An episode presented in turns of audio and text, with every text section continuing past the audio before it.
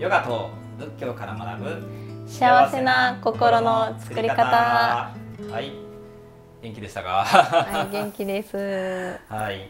そういえば前回ですね、うん、やっぱこうやっぱこう形って教えにとかねポーズにこだわるなっていうこだわらなきゃいけないんですかっていう話ヨガのポーズにこだわらなきゃいけないんですかっていう前々回のお話から仏教の教えにこだわるっていうそういうこだわ、まあ、それも手放したらいいんだよっていうこともお釈迦さんもおっしゃってるっていう話をしましたよね。はい。はい、からの手張り。そうですね。そこから手張りっていうことで、ね、基本が大事だよねっていう。そこからまた離れていくみたいな。でもやっぱり、うん、なんかこう基本っておろそかにしがちじゃないですか。うんうんやっぱり楽しくないですよね。そうですね。私も柔道ね、やってましたけど、受け身の練習とかね、すごい大事なんですけどね、やっぱ受け身ができないと投げられた時に すごいこうダメージを受けてしまうんですけれど、でも受け身の練習ってなんか地味だし、手は痛いしね。うん、地味よりも楽しいチャレンジングな大技を教えてほしいとかね。背負い投げとかね。絶対に戦わないともえ投げとかですね。ともえ投げなんかはね全く決まったことないですけれど、うん、そういう大技を教えてほしいみたいになったりとかしますし、うん、やっぱりこの基礎練ってすごいしんどいじゃないですか。はい、うん、私もテニス部の時のトレーニング雨が降ればひたすら筋トレだったのでちょっと嫌でしたね当時は。ここはテニス部なのにとかねいつからねなんだっけウェイトリフティング部になったんだみたいな。ありますよね。ねでも今思えばその基礎ってとっても大事だなって思いますよね。でヨガにもやっぱり基礎練みたいなのってあるんですか？うん、あはい基礎練というより、うん、あの太陽礼拝っていう世界共通のヨガの基本的な流れの決まった動きっていうものがあります。太陽礼拝っていう、まあ、これはもういろんなヨガの流派があっても、はい、共通の基本みたいな。はい。唯一あのたくさん流派がある中で太陽礼拝だけは大体、まあ、多少もちろん違うんですけれど、うん、大体同じ流れで進んでいくっていう決まりがあるんですね。でどのクラスに行ってもおそらく太陽礼拝はやるかなっていう、うん、あの流れが決まったものがあるんですけれど。なるほどね。じゃあもう太陽礼拝やってないヨガあったら実はヨガじゃないみたいな。あではないですね。ではないんです。でもでもないんですけれど、例えばあの今顔ヨガとか、笑いヨガとか、もう本当に何でもヨガがあるので、チェアヨガとか、なんかこの間ガンダムヨガって そうなんですか。何でもありですね。ね、ガンタンクヨガとかね、こうやってやってましたよ。あ、そんなのもあるんですね。みたいにもう今ヨガが浸透世の中に浸透してきているので、ちょっとそれを言うと、太陽礼拝椅子の上でできないよねとか、じゃシニアヨガもあのできないよね。ってなるんですけれど、まあ、一般的なヨガの話であのあるんですね。あのダウンドッグとかルックアップ、えー、ダウンドッグプランクコブラとかってあるんですけれど。頭を上げて下に下げてすることで全身の血流よくして、あの体力ををアップさせながらあの体の眠ってるところを目覚めさせていくような気持ちいい動きがあるんですけれど、でも例えばパワーヨガとかアシュタンガヨガとか、うん、ビンヤサヨガっていうものがあるんですね、うん、すいません、はい、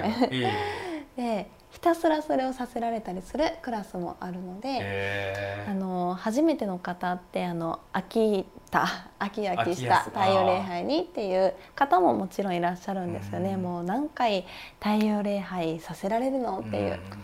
でも意外と太陽礼拝を完璧にできてない方の方がそれをおっしゃる方の方ができてなかったりして、うん、でその太陽礼拝をどれだけ完璧にできるかでその先の難しいポーズができるかっていうのも変わってくる。逆を言えばそれさえ完璧にできていれば、うん、その先の難しいポーズっていうのも自然とできてくるよっていう本だったりするんですけれどなかなかそこまで基本を教えてもらえるっていうこともなかったりするのでまずはそこを完璧にするといいですよねと内心思ったりしています。まあどうしてもなんかね、まあ新しい珍しいことをやりたいって思うから、ね、かっこいいポーズを、あの決めたいみたいな。そうですね。でもその太陽礼拝にいろんな動きの要素が、はい、まあこうと収まってるみたいな感じですかね。はい、前屈とか後屈とか、はい、実は収まっているって感じです。なんですが仏教の基本って何なんでしょう？何なんでしょうね。太太陽礼拝。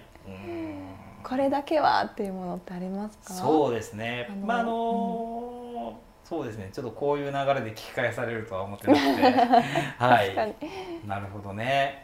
ここは、まあ、あのちょっと仏教ってどうしてもそのこういうこう形ではないんでこう、まあ、教えなので、そうです、ね、なかなかこうねこう表現あの表せないかもしれませんけど、まあ、私の理解の中ではやっぱこう処方無我っていう教えですね。処方無我っていうのが仏教のこうなんていうかこう中心、うん、基礎っていうとちょっと違うかもしれないけれど処方無我っていう柱からさまざまなこの教えがこう出てるって感じかなと、うん、だから基礎練みたいなのちょっと違うんですね。なんかこう処方無我っていう心理からさまざまなこの教えがこう派生していくと、うん、だからこっから見ないと仏教って分かんないんですね、でもこれが分からないから逆に仏教が分からないのでいろんな周辺からこの処方無我っていうことがこういかにこう深く知らされるかっていうのが仏教の理解かなと思いますね。そういうことから言うと何て言うのかな。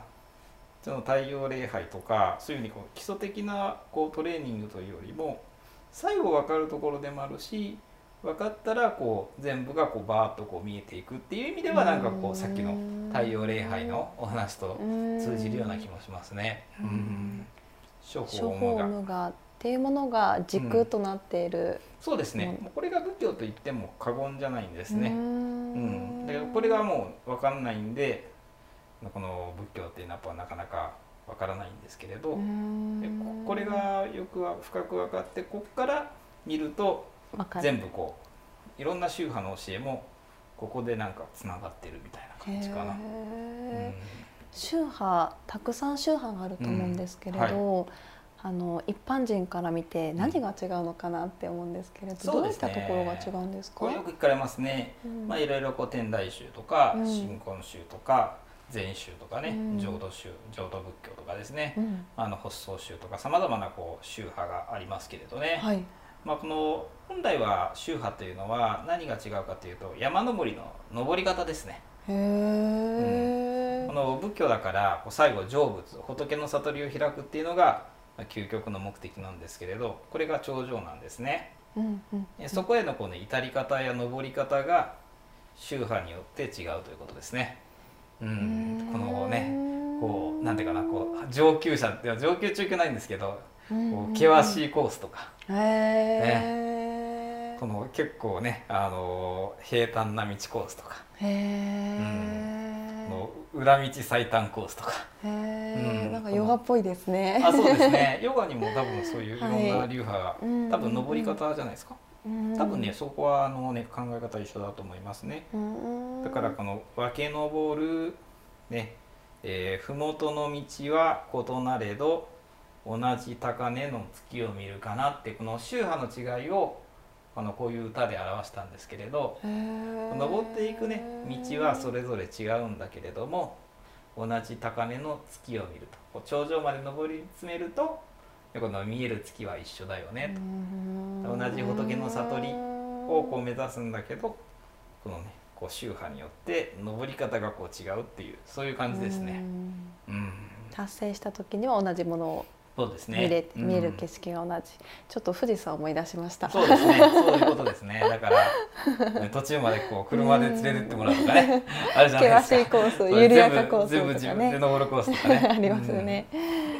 そういうふうに、うん、感じですね。宗派の登り方の違いですね。うん。なるほど。ちなみに、はい、あの処方無我って何ですか？そうですね、まあ、これを説明すると本当にねこうそれが仏教ねお釈迦様45年間の教えになるんですけれど無我っていうのはその無我。やっぱ処方全てのものは無我っていうのはの我なしと言うんですけども我っていうのがですねあのそういう固定普遍で変わらないものっていうのがこうこう我がって言ってあの古いインドの言葉でアートマンとか実体って訳される多分ヨガにも出てくると思うんですけど実体とか変わらぬ固定のものみたいな。うんそういったものはなくってうん。全てはこうね因縁によってえー今そう生じてるだけであって、因縁の関係性がこう変わっていくと全てはこう変化していくとうんいうのがこう諸法無我といってあの一言で言うと空ということなんですね。空空色即税空空即税式の空というのが諸法無我です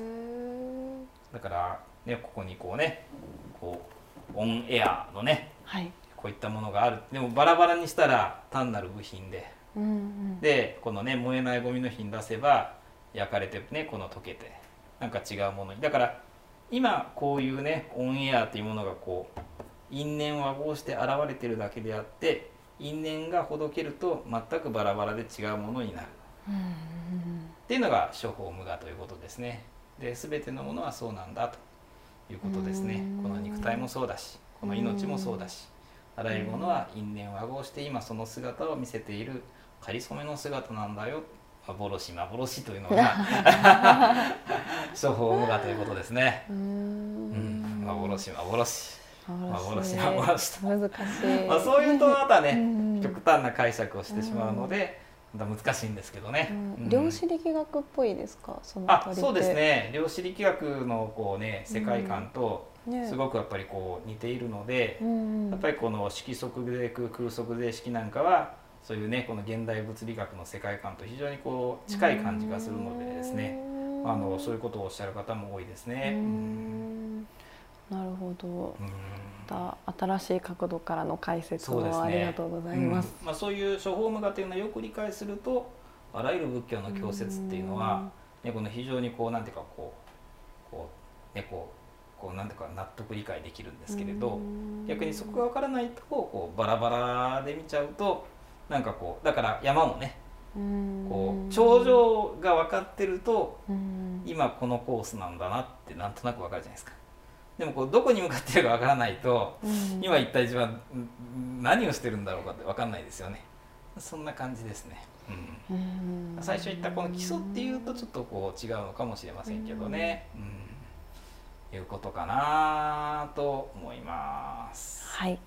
はい、あそうそうそう。基礎っていうとねまだ違うお話があってこっち話したらよかったなというのもあったんですけれどはい。もう今思い出したんでね。はい。また次回にということにしたいと思いますはい、はい、ではどうぞ。